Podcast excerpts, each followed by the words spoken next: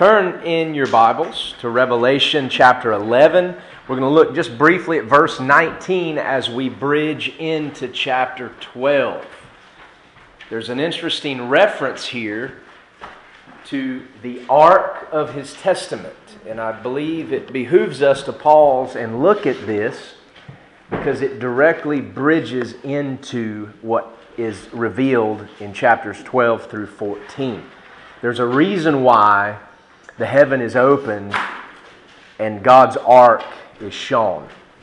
There's a reason why at this point, because what comes next uh, makes that vision a source of comfort for those that are in terrible persecution and tribulation. So let's look at chapter 11, verse 19. And the temple of God was opened in heaven and there was seen in his temple the ark of his testament. As I mentioned last week, that word translated testament in the Greek is the word we translate covenant in the Hebrew.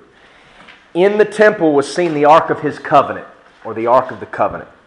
And there were lightnings and voices. These voices indicate that this is yet a third stanza of that great worship service in chapter 11 lightnings and voices and thunderings and an earthquake and great hail.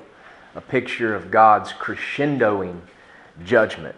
And then we immediately go into chapter 12 where John sees two great wonders in heaven. And then he sees other persons or personages that relate to these wonders.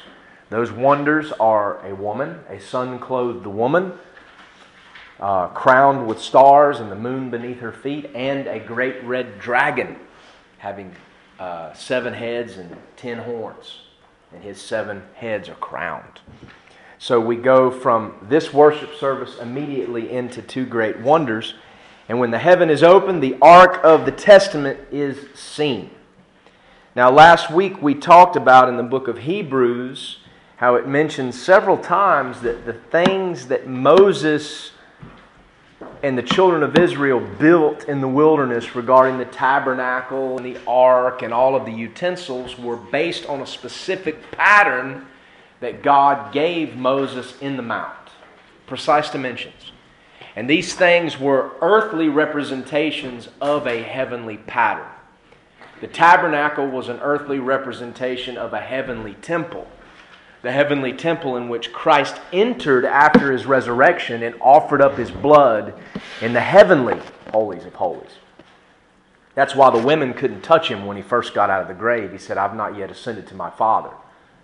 And then in one of the other resurrection accounts, he meets women uh, returning to the Mount of Olives, and they do hug on him, and he has no problem with it. Well, why is that? Is that a contradiction? No. Christ left the garden when he rose up from the grave and immediately went to heaven and offered up his blood in that heavenly temple.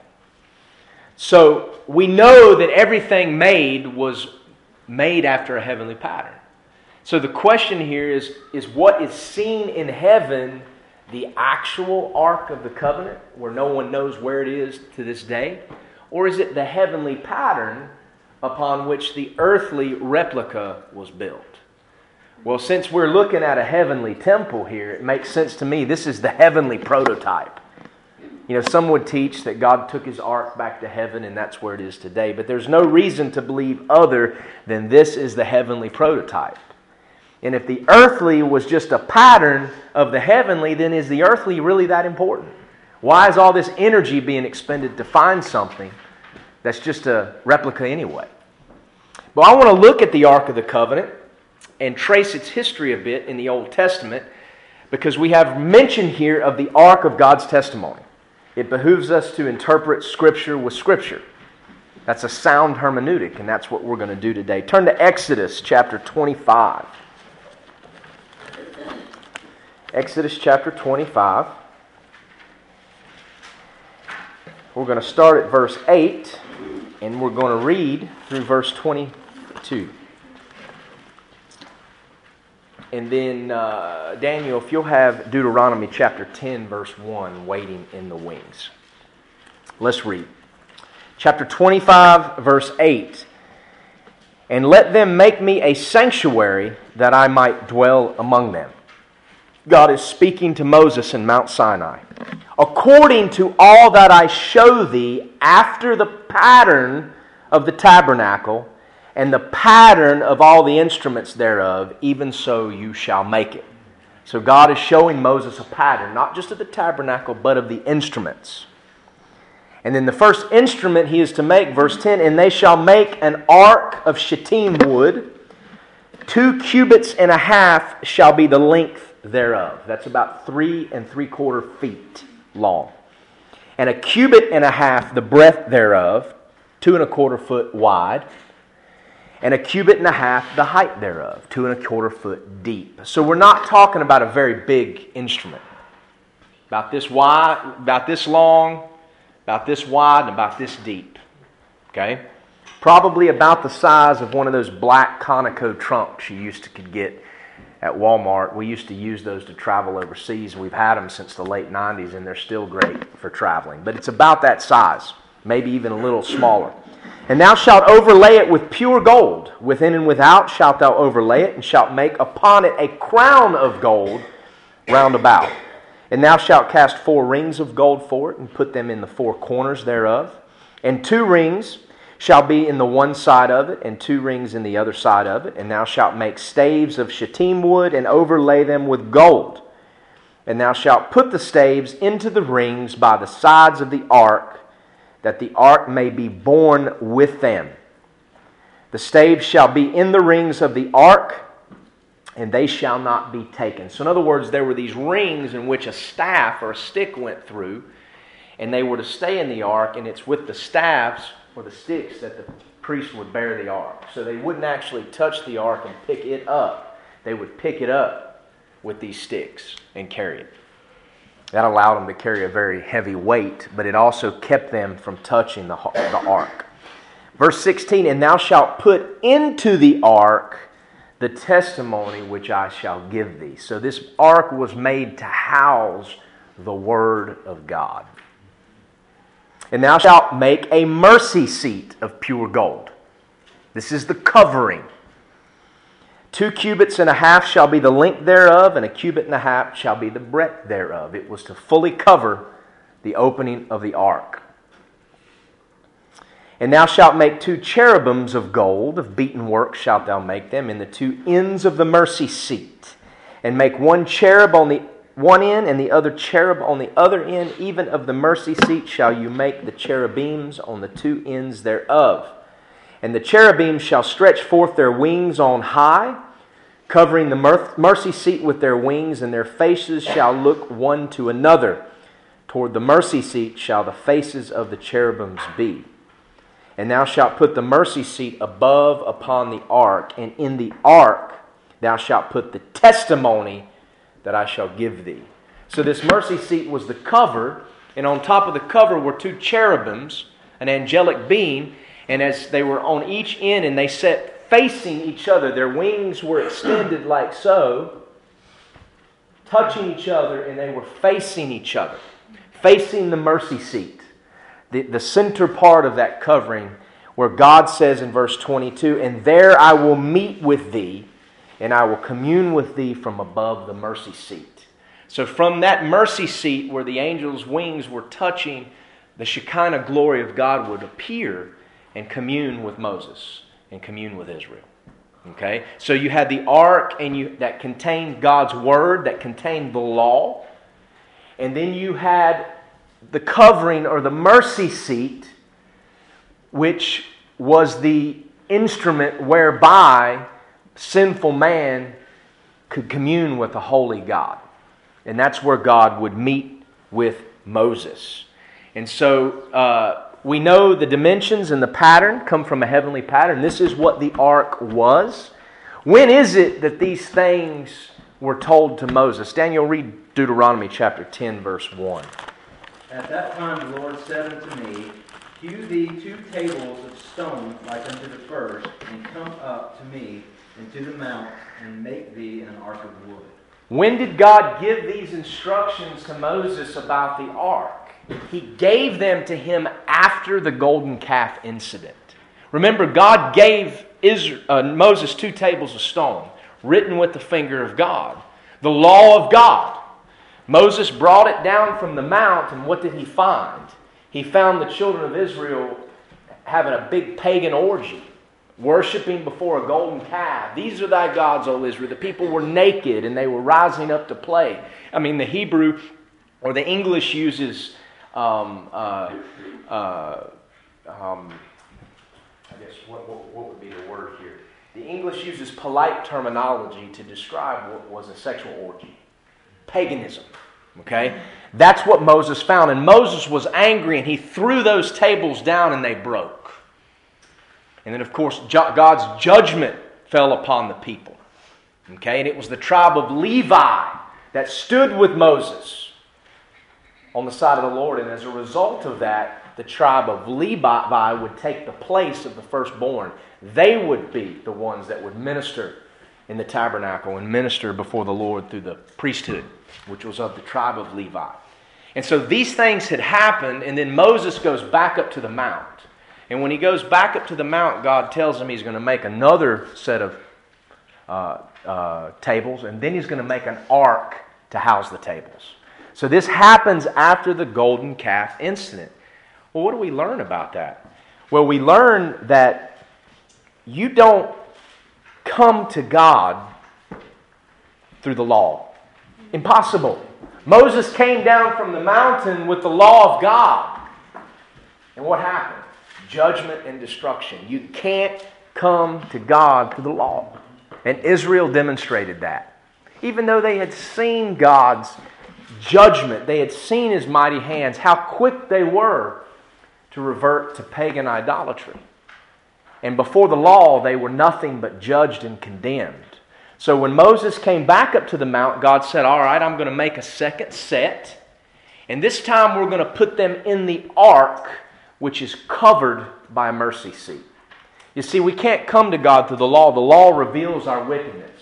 We can only come to God through His mercy. His mercy.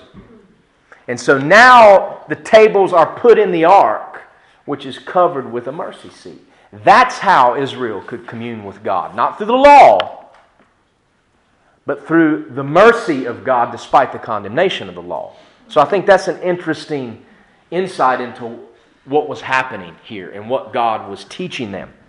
So this stuff happened after the golden calf incident. The word translated ark here in Exodus and Deuteronomy is the same word that's used or translated coffin in Genesis 50, 50, verse 26. You see, Moses, I mean, Joseph died when he was 110 years old in Egypt, and they put him in a coffin. He was, he was mummified and then carried back, and his bones were carried back to Israel. But that's the same word. It's like a coffin that houses the law of God. Okay? And the covering is the mercy of God. God told Moses to make this ark according to precise dimensions. Moses was obedient. The dimensions were important because they were after a heavenly prototype. The second set of Ten Commandments were put inside. Okay? The Bible also told us, tells us that two other things were put in the ark. Anybody know what they were? Pot of manna, we learn in Exodus. And then we don't learn this until the New Testament. What else was put in? Aaron's rod that budded. These three things were put in there. So the writer of Hebrews, Paul the Apostle, knew something that wasn't recorded in the Old Testament. These things were put inside the ark.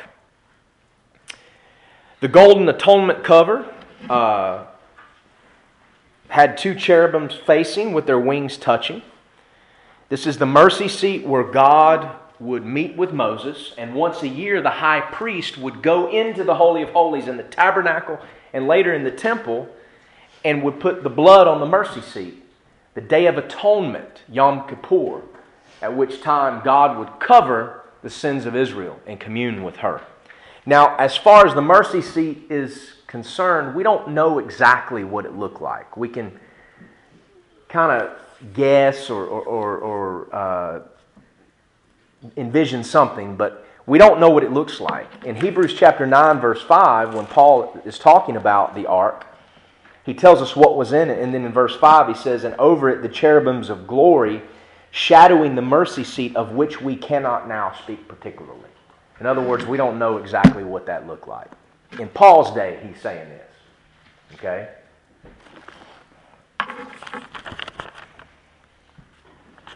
What we learn from God's instruction to Moses concerning the ark is that God's um, presence is not linked to a visible form.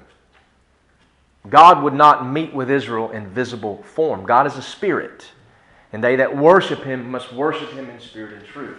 That's why Israel sins so greatly in making a golden calf and likening God to the creature when he is the creator. You see, God is far above his creation. When he became a man, he condescended for our behalf. But God is no more like the greatest cherub in heaven than he is the bacteria floating in the toilet. He's no more like one than the other. He's above that. His presence is not visible in form apart from Jesus Christ, who became man to die in our place. And so be careful about making an image of God. That's where Israel sinned. The image we have is Jesus Christ, and we don't know what he looked like particularly. We have paintings and artwork and things like that. Some of that's based upon the imprint on the Shroud of Turin and other things, but we can't know particularly. We shouldn't try to know. The ark was set up in the Holy of Holies in the tabernacle, and later it was put into the innermost sanctuary of the temple. Its contents primarily were the law of God, which represented his divine holiness. The atonement cover represented his divine mercy. It was the meeting of God's holiness and his mercy, symbolized in the ark. Let's look at the ark's history for a minute. We know Moses was told to make it. It was made, it was put in the tabernacle in the wilderness. It wandered with Israel in the wilderness for 40 years. In fact, it says in Numbers that it went before them and it guided them to places of rest. So it went before them to find places where they could camp safely and have access to what they needed to survive. When Israel wandered in the wilderness, their shoes didn't wax old. Their garments didn't wax old and have to be replaced. I know when I go trekking in the mountains, man, stuff that I've, I've got gets messed up and has to be replaced. That, in and of itself, was a miracle. A miracle from God. The preservation of Israel in the wilderness. A miracle. But the ark went before them to help them find places of rest. When we get to the book of Joshua, the ark was instrumental in the crossing of the Jordan River. In fact, it was to go a half a mile ahead of the people. The people were not to get any closer than about a half a mile. And the priest bore the ark into the Jordan at the time of the floodings at a place called Adam or Adam. You can go there today. The, the Jordan's just a trickle compared to what it used to be because of dams and stuff in the north. But um, the ark, when it touched, the priest's feet touched the water, the waters parted, and it went before them into Canaan. It was instrumental in the capture of Jericho. Israel circled the city seven times for seven days. And the ark went before the people, and the walls came crashing down. Joshua prayed before the ark after the defeat of Israel at Ai, Achan's sin in the camp. And it was before the ark that God revealed the sin of the people to Joshua. Joshua didn't understand why the people were defeated. God, are you not keeping your promises? God said, Get up off your rear end. There's sin in the camp.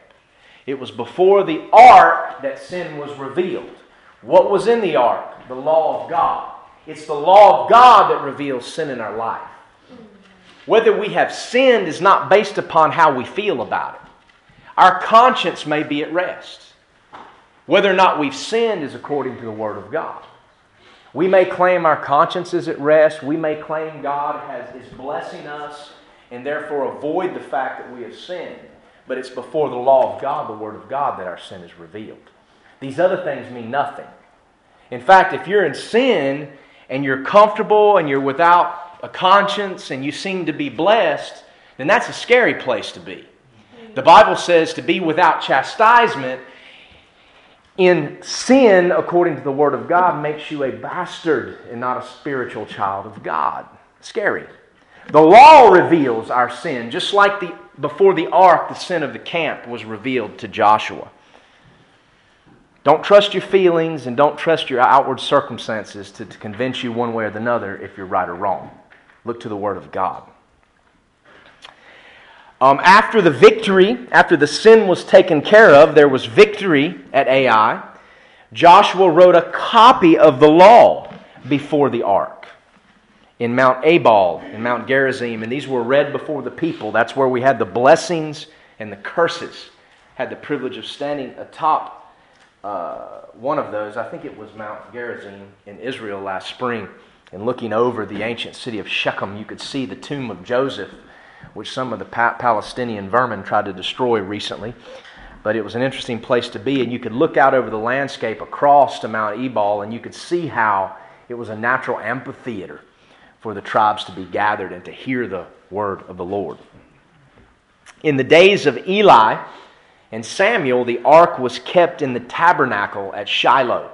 When Israel entered into Canaan, the, the tabernacle was erected at a place called Shiloh.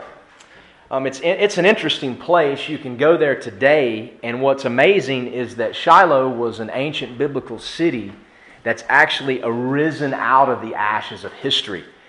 In January of 1978, modern Shiloh was incorporated on the ancient site of Shiloh where the tabernacle stood. And today it has about 2,000 families. It's an actual Jewish town. When you go there, you can look over. It's, it's an amazing natural amphitheater, and they've unearthed ruins of a small village nearby with an olive press where the priest and stuff would have lived. This is where Samuel would have gone to minister before the Lord at the tabernacle. And there's a giant amphitheater surrounded by hills, and they actually found pieces of pottery that had names of the different tribes written on there as if it would indicate where they were to camp when Israel gathered at Shiloh. And so you can actually stand on the site of where the tabernacle used to stand. And it's an amazing place, an amazing testimony that out of the ashes of history, God still reserves and protects and preserves Israel. Arisen out of the ashes. Um, Eli's wicked sons who Eli failed to restrain. That's why God judged him. He was a righteous man and a righteous priest. He gave Samuel, the young child, sound advice when Samuel came asking about, Are you calling me? Are you calling me? And Eli said, No, it must be the Lord. Go and listen. And when he speaks, said, Here am I. Tell me what you want. I mean, I will listen. That's the best advice you can give your child.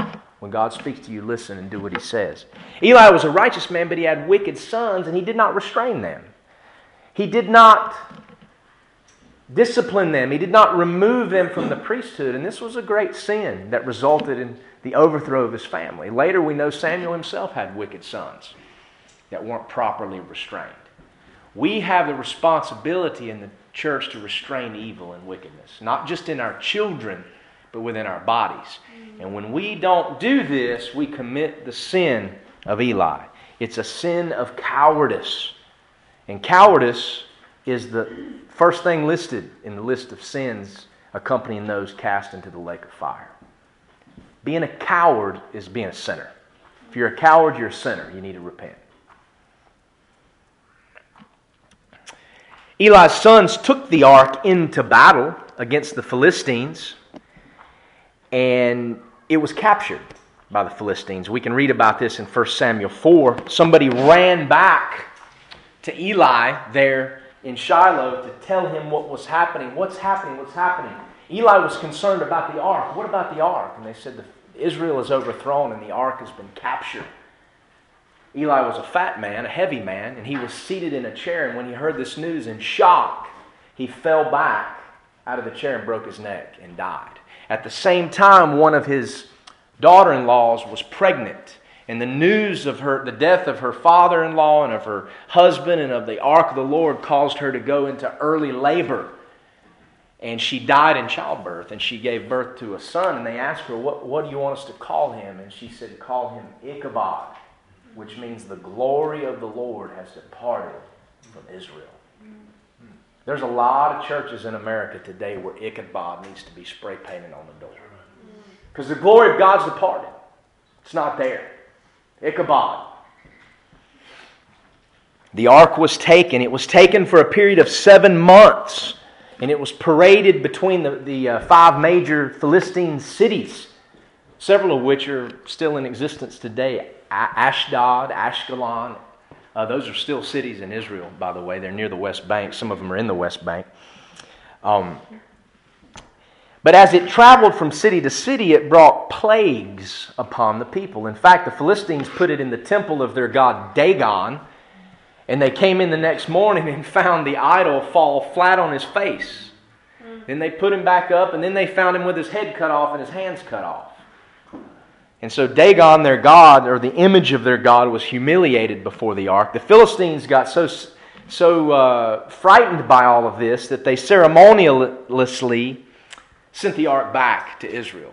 It says that they put, made a cart for it and that they actually made golden representatives of the plagues that God had sent among them and put them on this cart. And they attached the cart to a couple of cattle, and those cattle walked it back to Israel. And it says that they were lowing as they went. These cattle went of their own accord, but they were lowing because they were leaving their calves behind which means God was driving them. Now, I've often wondered what in the world a golden representative of a plague would look like. You see, God plagued the Philistines with mice and rats. And so we know what that would look like. But he also plagued them with what the King James translates as emerods. Emerods were boils. Some say they were hemorrhoids, but they were boils or tumors that appeared in the genital, genital areas. So it was like God plagued the people with these, this awful disease in their genital areas, leaking, boiling boils, painful sores. And the Philistines made golden representatives of these to offer up to God. I don't know what that would look like. How would you make a golden representative of a nasty, boiling, open sore in your genital area? But God plagued them, and they made representatives five mice and five emerods to, sim- to symbolize the five lords or the five major cities of the Philistines in which these plagues came, because they all suffered equally. Um, the ark came to a place called Bet, Bet Shemesh, into the field of Joshua the Beth Shemite. And it tells us in something in 1 Samuel chapter 6, 19, what happened when it came back to Israel. Just walked into town and walked right into this field in Beth Shemesh, which is a town you can still go to today. Unlike the Book of Mormon that lists all these places that don't even exist, never have existed. There's no archaeological ruins or anything at these sites. But Beth Shemesh is a place that exists today. 1 Samuel 6:19 says, and it came in, in, into the field. And it says, God smote the men of Beth Shemesh because they had looked into the ark of the Lord. Even he smote of the people 50,000, threescore and ten men. 50,070 people were slaughtered because they opened the ark and looked into it. They lightly esteemed the holiness of God. They opened the ark and went right and looked right into it to see what was in there, lightly esteeming his word and his holiness, and not approaching it through his mercy. You remove the mercy seat, there is no mercy. And they were slaughtered. They were slaughtered.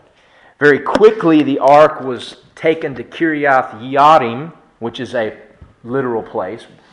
Uh, Ricky and I um, visited the ruins there. Removed quickly to Kiriath Yarim into the house of Abinadab, and it was to be kept by his son, 1 Samuel 7, and it stayed there for, for 20 years. So the ark was taken, it went to Beth Shemesh, people were slaughtered, and then it stayed there. Nobody wanted to mess with it after that for 20 years. Okay? Um, the, the, when the ark was taken, and Eli died, those events And the return of the ark to Israel is what actually gave rise to Samson. So Samson and his exploits took place during this period of time when the ark was in Kiriath Yarim. Okay? And then when Samuel takes the people and has the great victory over the Philistines at Mizpah, this battle was occasioned by Samson's destruction of the temple, his last dying act. So the chronology is kind of interesting there. Okay? Many years later, 20 years later, David brought the ark to Jerusalem, and he had quite a few trials and uh, misadventures doing so. The sin of the people at Beth Shemesh was they just denied the holiness of God and denied the need for mercy and just opened the ark to look in there, and they were um, slaughtered. During David's trials and misadventures, the holiness and the mercy of God wasn't denied, it was spurned and it was taken lightly. The Bible tells us a couple of things. Look up Numbers 4:15, Matthew. And Jason, if you'll read Hebrews 10:29.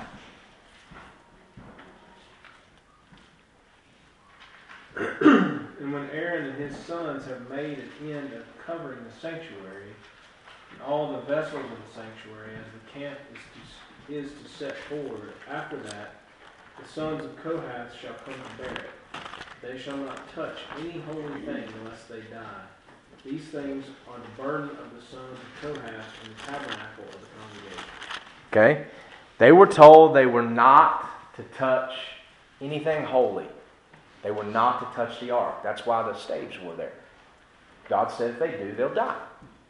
Well, God does what He says He's going to do, period. Whether you like it or not. Whether you think it's right or not, when God says something, He does it. He means business. When they opened up the ark and looked into it, according to the Torah, the law of God, they died. Hebrews 10:29. Of how much ye, shall he be thought worthy, who hath trodden under the foot of the Son of God, and hath counted the blood of the covenant, wherewith he was sanctified, an unholy thing, and hath done despite unto the Spirit of grace. Okay? Jesus Christ is the mercy seat of God. Mm-hmm. He's the interposed sacrifice. He's the means to salvation with God. The law reveals our sin. Jesus Christ becomes our sin sacrifice so that we can have access to God. If we know these things and we've been given this knowledge, and yet we lightly esteem it and consider it not to be important, how much sorer is our punishment who know the truth and yet spurn it? The Bible tells us in 1 Chronicles something that happened as the ark was being taken to Jerusalem. Says in 1 Chronicles 13, uh, start at verse uh, 7 And they carried the ark of God in a new cart out of the house of Abinadab and Uzzah and Ahio drave the cart. And David and all Israel played before God with all their might, and with singing, and with harps, and with psalteries, and with timbrels, and with cymbals, and with trumpets, worshiping God. And when they came into the threshing floor of Chidon, Uzzah put forth his hand to hold the ark, because the oxen stumbled. And the anger of the Lord was kindled against Uzzah, and he smote him because he put his hand on the ark, and there he died before the Lord, or before God. And David was displeased because the Lord had made a breach upon Uzzah, wherefore that place is called Perez Uzzah to this day. And David was afraid of God that day, saying, How shall I bring the ark of God home to me? So David brought not the ark home to himself to the city of David, but carried it aside into the house of Obed Edom the Gittite. And then it tells us it remained there for three months before David brought it back or was able to bring it to the city. We have an interesting picture here of what God thinks about pragmatism in his worship. There's a lot of things in our worship that seem practical. You know, we want to see people saved, and if we can get people into the church, they'll hear the Word of God and maybe they'll get saved. So, as long as we can get them in here, it doesn't matter how we do it. This ark was being driven on a cart and the oxen stumbled. So the practical thing to do was to try to steady the ark to keep it from falling. It made sense. Don't we want to protect the ark? But the one who extended his hand to hold the ark in place was smitten by God. Because God, because God has given his word about what is right. You're not to touch it. Doesn't matter why you touched it, you're not to touch it. So in pragmatism, Uzzah set forth his hand. It made sense the oxen stumbled. But God's word trumped pragmatism. The mean, the ends never justify the means with God. And this ought to be a lesson to the church. That it doesn't matter what your end game is. It doesn't matter how you think uh, people will come to Christ or how you think God should be worshiped. His word tells us. In the midst of all this worship, Israel forgot that. David was displeased. He didn't understand. Even David was led, led astray with a pragmatic uh, perception there. But once again, God demonstrated that when He says something, He means business. You see, the men of Beth Shemesh denied the holiness of God, or they denied the need for mercy. We can just open the ark and look at it. He's our God. There, with Uzzah and David on the way to Jerusalem, the mercy of God was spurned. Yes, it was acknowledged, the, the mercy seat wasn't removed, but it was lightly esteemed. You're in big trouble when you deny the need for Christ. That's why those that deny Christ is who He is, that He's come in the flesh, are not saved. They're not Christians. But you're in trouble when you lightly esteem the role of Christ in salvation and in the ministry of the church. These are lessons we could learn from the saga of the ark. Eventually, the ark was brought to Jerusalem. It was pitched there in a tent made by David. Years later, uh, Zadok and the Levites carried it out of Jerusalem during Absalom's rebellion, but David told them to take it back and wait because God would restore things. You see, David learned from the era, error of pragmatism. He was displeased with God because of the breach made upon Uzzah. It made sense to study the ark. But years later, in Absalom's rebellion, it would have made sense pragmatically to take it out of Jerusalem to protect it. But David said, No, take it back. It's God's. We'll trust Him. David learned. Let us learn. People coming to Christ, that's God's problem. We're just ambassadors. Let's speak the truth. Let's teach one another. Let's don't sit here worrying about everything else that's God's problem. Let's do right according to His Word and not according to how we think or feel. The priest would later in 1 Kings put the ark in Solomon's temple. They put it there um, in the Holy of Holies. And 1 Kings 8, verse 9 tells us at that time there was nothing in the ark but the two tables of stone. So, sometime between the building of the ark in the wilderness and the putting of it into the temple, something happened to the pot of manna, something happened to Aaron's rod that budded. Is it possible that the men of Beth Shemesh opened the ark and took these things out and messed with them? And as a result, they were destroyed or lost? Possibly. When was it that the ark would have been brought or put in Solomon's temple? It would have been about 1005 BC. So Moses would have made it around 1445 BC. So about 440 years later, the ark was put into the temple. And then we don't hear much about it. After the destruction of the first temple, BC 586, at the hands of the Babylonians, there's no evidence, nothing in Scripture, there's no real solid evidence historically as to what happened to the ark. Nobody knows what happened to it. It was in the temple, the first temple, but that temple was destroyed by Nebuchadnezzar, the king of Babylon, and the Babylonians, God's judgment against a wicked Israel that had turned their backs on him, but there's no evidence as to what happened to it. There's a lot of Jewish speculation and fables and tradition about it, but no solid evidence. You know, when the Bible says in the New Testament to stay away from fables and vain and profane babblings and Jewish disputes about the law, that's primarily be, being directed toward Jewish believers. Because if there's one thing Jews like to do, it's speculate. The traditions and the fables, I mean, it's mind numbing. There are reasons for why this site must be here and that site must be there. It's not based upon anything other than speculation and tradition. We do know that the ark was not in the second temple. The temple that was rebuilt after uh, the Jews returned from Babylon, the temple that Herod remodeled, the temple that was standing in Jesus' day, there was no ark in there. There was no mercy seat whereby God communed with Israel. It wasn't there. It had been lost. Um, turn to Second Chronicles chapter 35.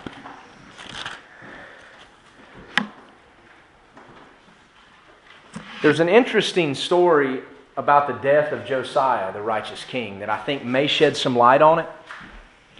Josiah became king when he was eight years old. He had a wicked father and a terribly wicked grandfather. Now, his grandfather did repent and get right with God. Amazing picture of God's mercy. Um, and he changed after he repented. It wasn't just words. He acknowledged his sin. He didn't just say, I feel sorry. He acknowledged it and then he changed. But nonetheless, Josiah's heart was um, tender to the things of God from a child. He ruled for 31 years, and at age 39, he was killed. And what's interesting about this, um, his death, in 2 Chronicles 35, verse 20, it says, After all of this, after everything that happened, the law was found, the Passover was kept, Josiah wrought religious reform throughout the country, the people turned back to God. After all this, when Josiah had prepared the temple, Necho, king of Egypt, came up to fight against Carchemish by Euphrates, and Josiah went out against him. So the Egyptians came up through Palestine to fight the Babylonians at Carchemish, which is a major battle whereby the Babylonian Empire overthrew Egypt. And so Necho was coming up to fight Babylon. His beef was not with Israel. He had no reason to be angry with them. He was just passing through the land. But it says that Josiah went out against him. But he sent ambassadors to him, saying, What have I to do with thee, thou king of Judah? I come not against thee this day, but against the house wherewith I have war. For God commanded me to make haste, forbear thee from meddling with God who is with me, that he destroy thee not. So in other words, I'm not I don't have any problem with you. Let me pass through. I'm going to fight with Babylon. God may or may not have told him to do it. We know he got his rear end stomped at the Battle of Carchemish. And Egypt, as a mighty kingdom, passed from the annals of history. Nevertheless, verse 22 Josiah would not turn his face from him, but disguised himself that he might fight with him, and hearkened not unto the words of Necho from the mouth of God, and came to fight in the valley of Megiddo. And then it says the archers shot him and he was died. Megiddo is where Armageddon will take place. So, nevertheless, Josiah was persistent, and the word disguise is used. He disguised himself. Okay? Now, that could talk about what he was wearing, or it could talk about he was disguising his purpose. Was he really going out to fight Necho, or was he willing to sacrifice his own life to protect something that was important and disguise his real mission? Some traditions say that uh, Josiah is the one that saw what was coming. He saw the rise of Babylon. He knew what was coming. He knew, based upon having read the law and, com- and having a right heart with God, that Israel could not escape judgment. Okay? He knew it. And so he took action to hide and protect the ark. I've always wondered why would you insist on fighting an enemy like Necho when he doesn't have a problem with you? And he says, why? Why would you insist upon doing something like that? Well, if your mission, if, if, you're, if you, were, you were attempting to disguise what you were really trying to do, then maybe there's a reason. Maybe his real mission was to hide the ark and to create a diversion so that no one would know where it was put. That makes sense to me. There's Jewish tradition that says that. The Jews have been looking for the ark for years. Some claim it's underneath the Temple Mount. You know, a lot of that's just fairy tales. But apparently, Josiah had an ulterior motive for why he went to Megiddo to fight Pharaoh Necho. It was a diversion so the ark could be taken out of Jerusalem and hidden somewhere. Josiah was willing to risk his life to protect something that was holy to God, and he gave his life for it. Paul knew, he was warned by God through the prophet not to go to Jerusalem, and he went anyway, willing to risk his life to voice the gospel to the Jews of his hometown. So that's kind of the same spirit we see going on there with King Josiah. So apparently, or maybe he did something with it and hid it somewhere, and it's never been found to this day. Some would say God actually took the ark out of the earth, just like he took Enoch out in Genesis. And that's what we're seeing in Revelation 11. I don't believe that. Based upon what God told Moses in the Mount to make an earthly replica of a heavenly prototype, I think what we see in Revelation 11 is a heavenly prototype. The earthly pattern was taken out of Jerusalem, it's been hidden somewhere, and it's never been found to this day. The Holy of Holies in the heart of the tabernacle. Once a year, the high priest would go in there to sprinkle blood on the mercy seat. This is Yom Kippur, the Day of Atonement. Jesus fulfilled that feast when he offered up his blood on the heavenly ark in the heavenly temple. The fulfillment of the feast, just like he fulfilled the feast of Passover. He fulfilled the feast of unleavened bread. Okay? He fulfilled the feast of uh, Pentecost. Okay? Or, or first fruits at his resurrection. Pentecost. The ultimate day of atonement is when Israel wakes up and recognizes he's their Messiah and embraces the benefits of what was done in that heavenly temple. But he will fulfill the others trumpets, the rapture, Yom Kippur, Israel's awakening, and the Feast of Tabernacles, which is the millennial kingdom. Christ is the fulfillment of these things, they're just a shadow. What you had with the ark was not a visible form. You had the presence of the Word or the law of God with an atoning cover over the law. The ark's contents were divine holiness by which we all stand condemned. But the ark's form, its structure with a cover, was divine redeeming mercy through shed blood. A picture of Christ. By the Word of God, we are condemned but by Jesus Christ, the form that the Word took, the living Word, we can have mercy. He is the mercy seat. He fulfilled what the ark pointed to. So, if that's the case, and it was just an earthly replica, is it really that important? Is it as important as the Jews make it out to be, claiming they need it to rebuild a temple? I don't think so. Turn to Jeremiah 3.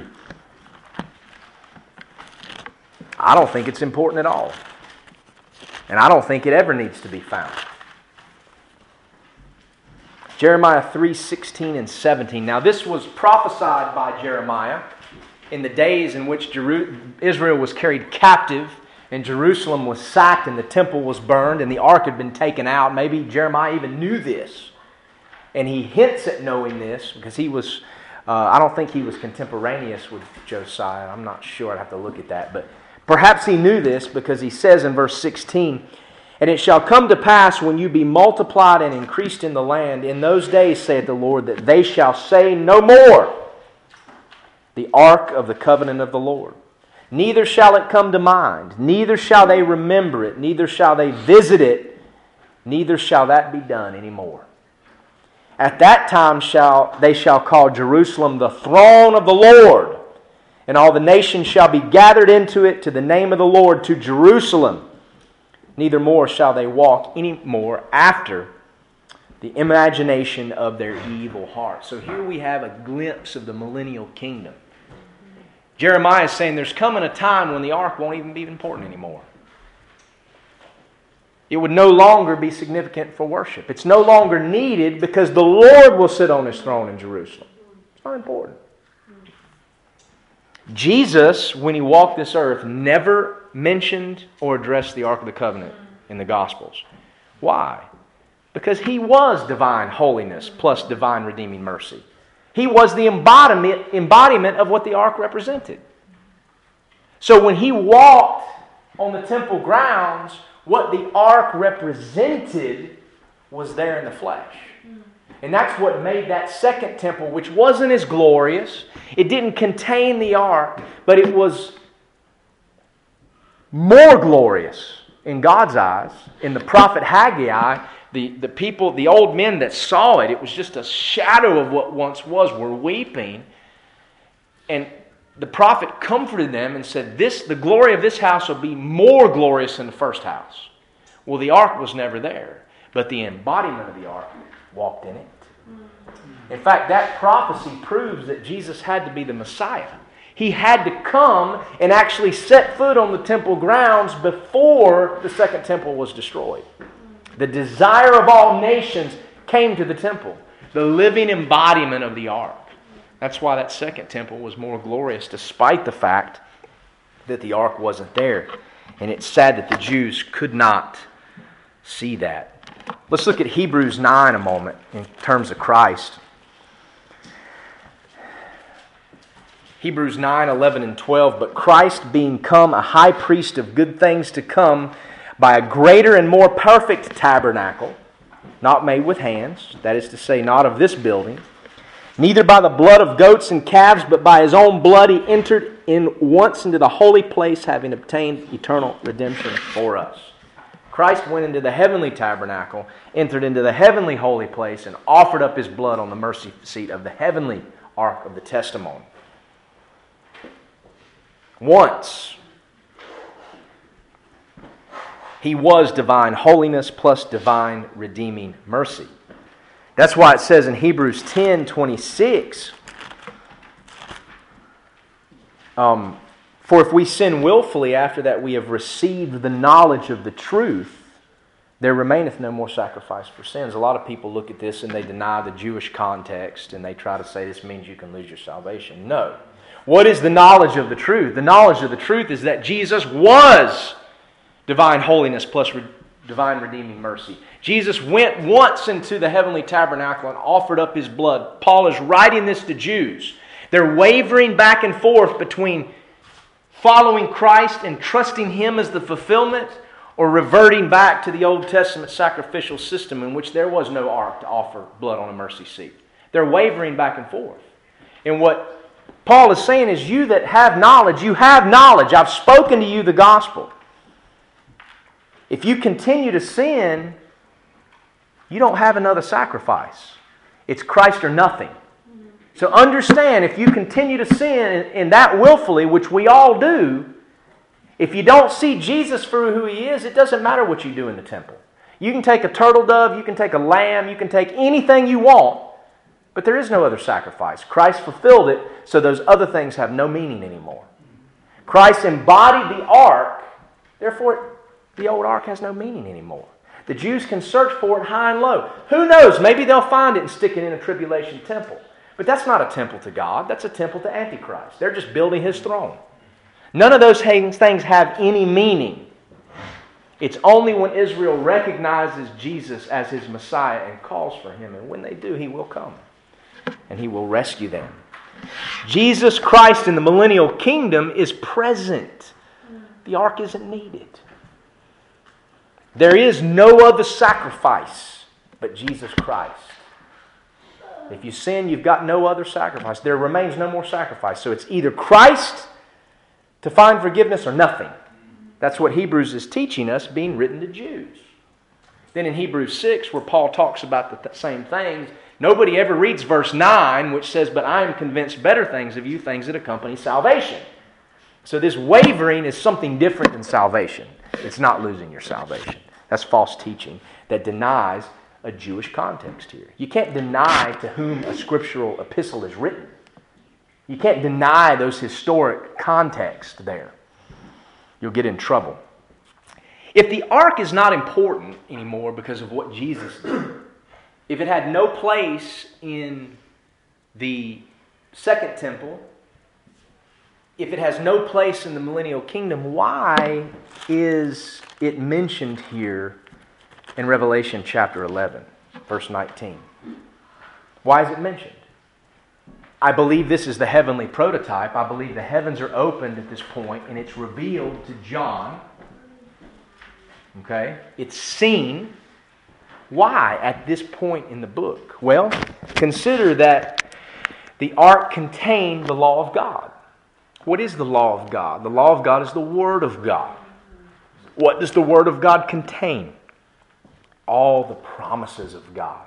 The law of God shows us that God cannot lie and He keeps His covenants.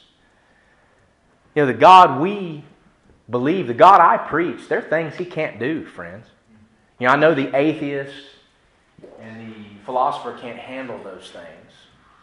Can't handle those things, but yes, there are things God can't do. And I'm not talking about making a rock so big he can't lift it. That's vain and profane babblings. Oppositions of science, falsely so called. But there are things God cannot do. Titus chapter 1, verse 2 says he cannot lie. It's against his nature. Just like a circle can't be a square and vice versa. It's against his nature. Just like anatomically speaking, you're born a man, you can't be a woman. I don't care what you say. I don't care what you think. I don't care how you identify yourself. If you're born anatomically a man, you're a man. And I ain't going to call you a woman. You can fine me $100,000 all you want. You can't get blood from a turnip, like this commission in New York has said now. They're going to fine business owners if they don't properly refer to their employers according, or their employees according to their gender identity not their gender anatomy. So what? You can say it all day long, you can pass laws all day long, it doesn't change facts. God cannot lie, and someone born with a man's anatomy can't be a woman. Period. End of the story. God cannot lie. When he said he made them male and female, and a man shall leave his father and mother and cleave unto his wife, God doesn't lie. I don't care what you say. God, a marriage is man and a woman not a man and a man. You can say it all day long. Empty robes in the Supreme Court can say something. Fools, morons that run our government can say one thing. It doesn't matter. God cannot lie about anything. What, God, what can God not do, particularly in terms of Israel? Malachi 3:6, he cannot change. The fact that Israel, despite all of her idolatries, is preserved unto this day is evidence that God does not change. What, what do the Reformed theologians or the replacement theology people do with that verse. I'm sure they'll weasel their way out of it somehow with an allegory. That's what they like to do. What else can God can what else can God not do? Maybe children, you should listen up here. God can't lie, can't change. He can't let anyone into heaven unless they've been born again. It doesn't matter how many times you went to church. It doesn't matter how many times you pray. It doesn't matter what you claim the people that were slaughtered at Beth Shemesh revered the ark, but they were judged. Maybe you revere the things of God, but you deny them in how you live. At um, when David tried to bring the ark up, they revered the ark. They considered it important, but they acted in pragmatism. They did what they thought was right, and God wrought judgment. You can't come to God apart from Jesus Christ. And Jesus Christ is the only means to enter God's kingdom. To repent of our sins and to put our faith in Him is what it is to be born again. John tells us to be born again is to be born of God. And to be born of God is to have the Spirit of God born in you by grace and faith. Apart from that, God can't let you into heaven. It's simple, though.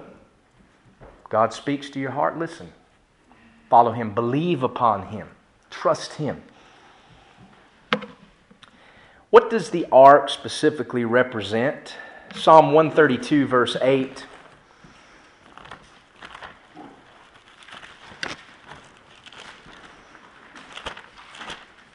says something about the ark.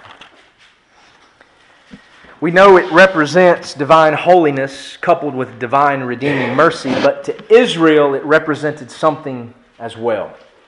In addition, Arise, O Lord, into thy rest, thou and the ark of thy strength. Where Israel is concerned, it also represented the strength of the Lord. It was the strength of the Lord that caused the walls of Jericho to fall. And it was the ark that represented it. It was the strength of the Lord, represented by the ark, that caused Dagon to fall on his face. and then his head to fall off and his hands to fall off. It was the strength of the Lord represented by the ark that caused the waters of the Jordan to recede so Israel can cross into the promised land. Wherever it rested, Israel dwelled in the wilderness in safety. Who is on the earth at this time when all of these terrible things are happening? We've already read about what coincides with the end of the sixth trumpet. halfway through chapter 11, what event specifically coincides with the end of the sixth trumpet or the second woe?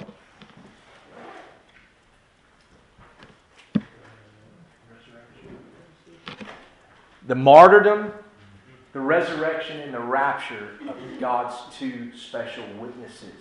Their ministry was to Jews, particularly. We know that we're into the second half of the tribulation. We know and we'll see in the ensuing chapters that Israel is undergoing grave persecution.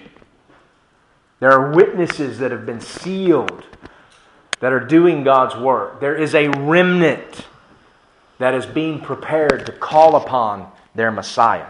And in the midst of all of this, the heavens are opened, and the ark of God's testimony, which represents his strength, is shown to the remnant of Israel on earth who are suffering horribly at the hands of Satan.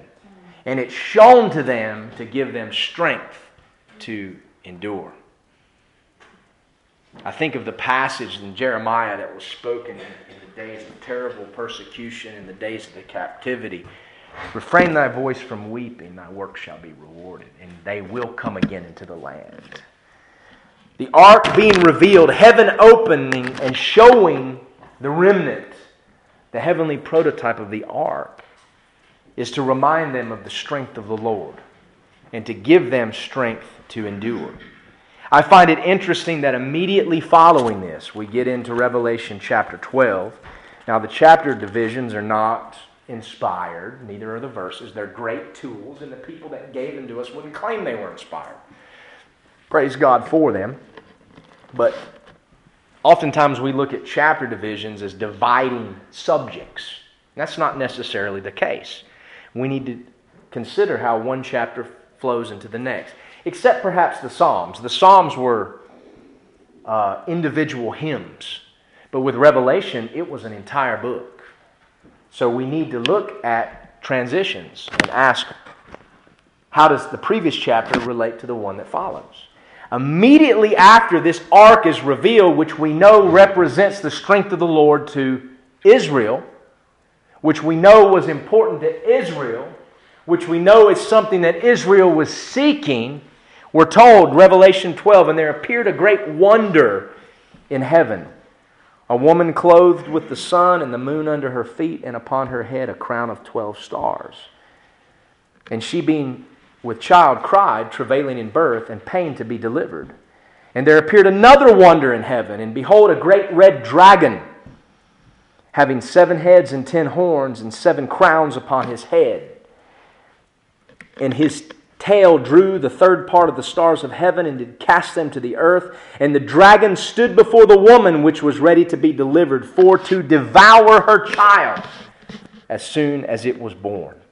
Immediately after the unveiling of this ark, we have the revelation of two great wonders the sun clothed woman, which I believe represents Israel, and the great red dragon, which represents the arch enemy of Israel. So we're transitioning into another parenthesis which zooms out to show us the great spiritual conflict between Satan and the promised seed or the promised chosen people of Israel. So the revealing of the ark is a prologue to that. And it's a revelation to the remnant on earth that are going to suffer horribly as this spiritual conflict shows that the strength is in the Lord and that they needed to have strength to endure, and that strength could only be found in Him. Do the Jews need the ark to reinstitute sacrificial worship in a tribulation temple? No, they don't. It wasn't there in, in Jesus' day, and they were taking sacrifices. They don't need it to rebuild a temple. The temple they will rebuild, their plans already in the works. It will be rebuilt, it will be used, but the sacrificial system, though we rejoice at seeing these prophecies fulfilled, we need to pause and understand that this temple, this reinstitution of a sacrificial system, will not bring Israel any closer to God. Only the opening of their eyes to see that Yeshua is Messiah will do that. This is a temple being constructed for Antichrist. I'm concerned about Christian ministries that want to fund the building of this temple and to do things to push the Jews to build it. They're just building the seat of the beast. The temple isn't going to fix the problems in Israel. The sacrifices aren't going to fix the problem. There's not even going to be an ark. Maybe there is an ark. Maybe they'll find it and put it there. But this won't fix the problem. And the temple re- rebuilt and the sacrificial system reinstituted will only continue for a short space. Because Antichrist will seize it and Israel will be driven into the wilderness to suffer terrible persecution, the time of Jacob's trouble. So the ark, though an amazing picture of God's judgment and mercy, though part of that original tabernacle, though traced down through Israel's history, is, is lost. Will it be found? I don't know. Is it important? Is it what we see in heaven? I don't believe so. I believe it's the heavenly prototype. Is it a source of strength? No. The Lord is the source of strength. And a rebuilt temple in Jerusalem, with or without the ark, is not the path to peace for Israel and the Jews. We need to understand that. Revelation 12 through 14, I'm going to quit here in a minute, but let's go ahead and just introduce this chapter. I've given you an outline. I believe this is immediately tied to the Ark of the Testament, which represents the strength of the Lord for Israel, because now what we're going to be looking at is the Great War, a war that is extended down through the ages spiritually speaking, between Satan and Israel. Satan and the seed of the woman, mentioned first there in Genesis chapter 3. Satan hates the church, make no mistake, but he hates Israel just as much. And when the church is taken out of the world, he turns all his wrath toward the physical seed of Abraham. I believe Revelation 12 through 14 is another parenthesis of sorts. We have the narrative moving slowly. We've made our way through the seven seals. We're into the we're, we're up to the seventh trumpet, and we've yet to see the unveiling of the seven vials, which are the seven trumpets. So again, we've got a pause per se that doesn't advance the narrative, but instead it zooms out. I believe at the advent of the seventh trumpet to reveal a bigger spiritual picture. Satan's war against Israel, what Jeremiah calls the time of Jacob's trouble. There are two important points we need to remember when we look at these characters and personages that are revealed in these next three chapters. Number one, there is a spiritual backdrop behind all war behind all human government, men do not control themselves. They don't. Every government has spiritual powers and principalities behind it. In a way, you could look at man made leaders that we think we elect as marionettes on strings, being played with with powers and principalities. There is a spiritual campaign behind all earthly politics and earthly wars. We see this in Daniel. Daniel was praying, and God sent an angel to him, and that angel was restrained for 21 days, battling the prince of Persia, who was the demonic principality behind the government of Persia. Michael, the, the chief prince of the children of Israel, came to his aid, and the angel was able to come and comfort Daniel. He then left Daniel and said, I've got to go. I've got to resume my battle with the prince of Persia, and then the prince of Greece is coming. Spiritual principalities demonic beings behind earthly powers and kingdoms. In Ezekiel 28, the spiritual principality behind the king of Tyre is revealed to be Satan himself. Isaiah 14, the spiritual principality behind the kingdom of Babylon is Lucifer, the one who fell from heaven. Eric, look up Ephesians 6:12, Jason 2 Corinthians 4 4. I'm, I'm probably leaving out some of you guys today. I'm not meaning to. Don't take it that way. I just randomly am calling somebody. Ephesians 6:12. For we wrestle not against flesh and blood, but against principalities, against powers, against the rulers of the darkness of this world, against spiritual wickedness in high places. Period. We don't wrestle against flesh and blood. We wrestle against powers and principalities. There's a spiritual domain, despite what the atheist says. There's a spiritual domain. And so many of these professing political leaders and great teachers and atheists and philosophers and homosexuals and bulldaggers or whatever, they're just marionettes on strings, being controlled by demons and devils. They don't even know they're being controlled. 2 Corinthians 4 4. In whom the God of this world hath blinded the minds of them which believe not, lest the light of the glorious gospel of Christ, who is the image of God, should shine upon them, should shine unto them. The God of this world, Satan. Is Satan bound with chains in the bottomless pit right now? Are we living in the millennium? Okay. Who is the God of this world at this present moment? Satan. This was a New Testament epistle written to a New Testament church after the resurrection. Okay? Satan didn't go to get chained in AD 70 when Jerusalem was overthrown. Satan's the God of this world. Now, God governs. Jesus Christ has authority and power. And there's coming a day when he will physically take it. But according to God's plan and purpose, Satan is the God of this world. And what does he do? He blinds. He doesn't only blind people to the realities and truths of the gospel, he blinds people to the, the spiritual realm completely. Satan's wrought a great victory in Western civilization because he's blinded us to his very existence.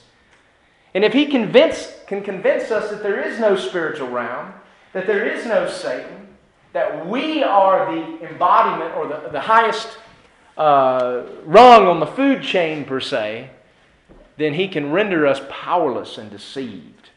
You know, at least the third world, they understand there's a spiritual. They understand there's an evil one. And many of the gods they worship, they don't worship because they love them, they worship them because they fear them. And Paul says who they worship are devils. But here in Western society, we don't even believe Satan even exists because he's a blinder. And our government actually thinks it stands and falls based upon its own power. Media thinks the same thing. Foolishness. There is a spiritual realm. And if you're blinded to it, you're blinded to it because the God of this world has blinded you. You need to humble yourself and repent and come to Christ so your eyes can be opened. Knowing these truths, knowing there's a spiritual element, we as Christians need to just relax. Learn to watch. Learn to wait. Be sober in times such as these. Just relax. There's a spiritual element. It's been foreordained. We know the end of the story. We get a glimpse of it right here in chapter 12, 13, and 14.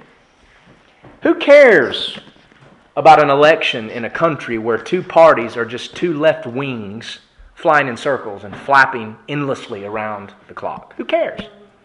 Relax. He that is in you is greater than he that is in the world. He that is in you is greater than the Republican Party. He that is in you is greater than the United States of America. Besides, is it an election we'll have in November or is it a selection? It's a selection because there's a spiritual element and powers and principalities control for their own purposes. There's no election, there's a selection. You just think you're electing your leaders because you're blind. Do we have corrupt leadership in this country because the people are corrupt? Or do we have corrupt people because the leadership is corrupt? The answer is yes, and yes. And it's a spiritual problem of spiritual proportions. So relax, live well, preach the gospel, obey God rather than men. That's the best revenge against these wicked people in our country. That's the best revenge. There's a spiritual element of spiritual proportions that only God can fix. So let's be His ambassadors and let, let's not refrain from truth because we're afraid of what's happening politically in this country. Exodus chapter 14, verse 14. God told Israel something. I like to use this verse when I'm doing a martial arts demonstration uh, to, to Jewish people, and it's a bridge to the gospel. Doesn't matter how skilled you are in martial arts, doesn't matter how skilled you are in any type of combat, what kind of guns you have, or what size your muscles are. It's always better to let God fight for you than to try to fight for yourself. What did Moses tell the children of Israel as they stood on the precipice of the Red Sea with Pharaoh and his armies, his chariots approaching? He said, The Lord will fight for you, and you shall hold your peace. Just hold your peace. Don't freak out. God will fight for you. I think that's what we need to do. Understanding there's a spiritual element, a spiritual war in place concerning which we already know the outcome, maybe we should be those that just hold our peace and let God fight. I don't think we ought to be spending our time getting into politics and try to campaign for candidates.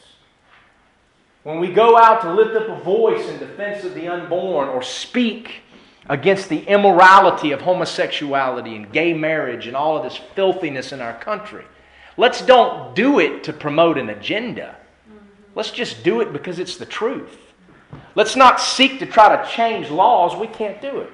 Let's just seek to speak truth and hold our peace where the future of this country is concerned. We know where the future of this country is concerned.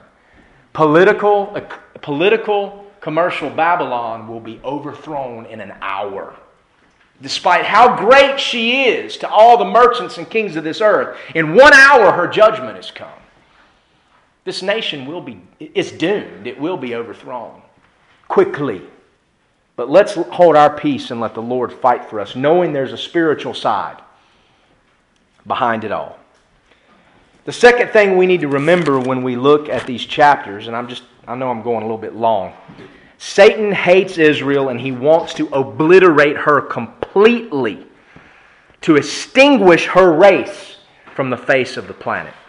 When Muslim leaders speak of wiping Israel off the face of the map, map that is Satan, the dragon, speaking.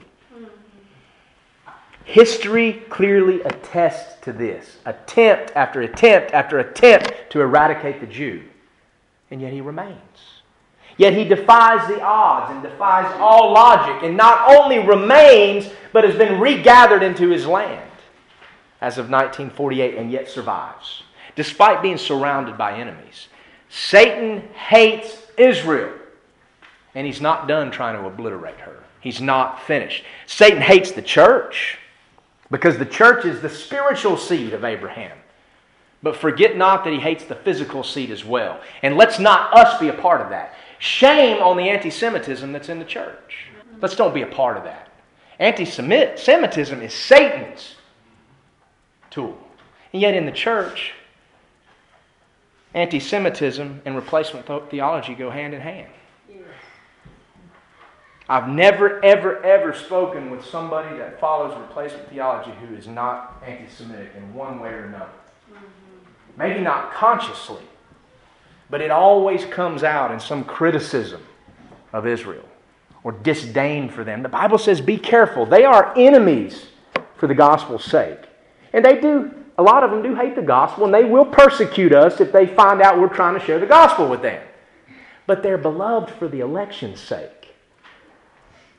Let's don't be a part of Satan's strategy. His strategy is to hate Israel. Don't be so disgusted with the church that we hate the bride of Christ either. Just because the churches are doomed and there's so many false teachers. The church is not doomed, the true body of Christ. Doesn't mean there's not a remnant body somewhere. That's not an excuse for you to stay home and worship God in your own time. Don't hate the body of Christ. That's what Satan does. Don't hate the Jew. That's what Satan does. Why does Satan hate Israel so much? Go back to the Garden of Eden. God told the serpent that the seed of the woman would crush him. Messiah is the seed of the woman, not the seed of the man, born of a virgin. He came through the physical lineage of Abraham. And based upon the promises made to Abraham that Satan was not ignorant of, he felt like if he could destroy the physical seed of Abraham, he could keep Messiah from coming into the world. Messiah didn't only come through Israel, but Satan knows that he can only come again when Israel calls for him and recognizes him. Hosea says that, that, that Christ will return to his place until they acknowledge their iniquity and call for him. Satan knows this. So if he can destroy Israel, they can't call for Messiah. Messiah can't come back and set up a kingdom. He tried to destroy Israel to keep Messiah from coming into the world once. He failed. Now he wants to destroy them to keep him from coming the second time. Because the Word of God, which cannot change, which God has lifted above his name, says that he will not come until Israel acknowledges their iniquity. So if they're extinguished, how can they do so? Satan's not a replacement theologian. Satan is not a covenant theologian. He knows the truth about Israel. And he's doing everything in his power to stop their spiritual awakening, including, I believe, the sowing of false replacement teachings and false scriptural allegories within the churches. But it's all an exercise in futility. It's an exercise in futility as we're going to see in this war that's unveiled to us in Revelation 12 through 14. It's an exercise in futility. It's kind of like the lesser of two evils political mentality that a lot of Christians have. Christians that stress out and trip over themselves to vote for Republican candidates, thinking this will actually stem the tide of the end. Thinking it will actually stem the destruction awaiting this country and all of commercial Babylon. It's an exercise in futility. Relax. These are things we need to keep in mind as we get into this picture of Satan's war against Israel. And we'll look at that next week. There's a classic way in which this is often described. What's described as the seven personages or the main characters of the tribulation period in this spiritual realm. We've got the woman, the dragon, the man child, the archangel, the remnant, the beast out of the sea, and the beast out of the earth. The seven main spiritual uh, uh, entities. Well, that's true. Some would look at chapter 12 as important characters of the tribulation. Chapter 13, wicked rulers of the tribulation. And chapter 14, the ultimate triumph of Christ in the tribulation. Those are legitimate ways to look at it, to view these chapters. And we should keep them in mind. But there, there's an interesting word that appears twice as the chapter opens. There's an interesting word that appears twice in the first four verses. It's the word wonder. John sees seven different characters, but only two of them are described as wonders. And I'm going to talk about that next week. That means everything else that's revealed must be in relationship to the two described as wonders.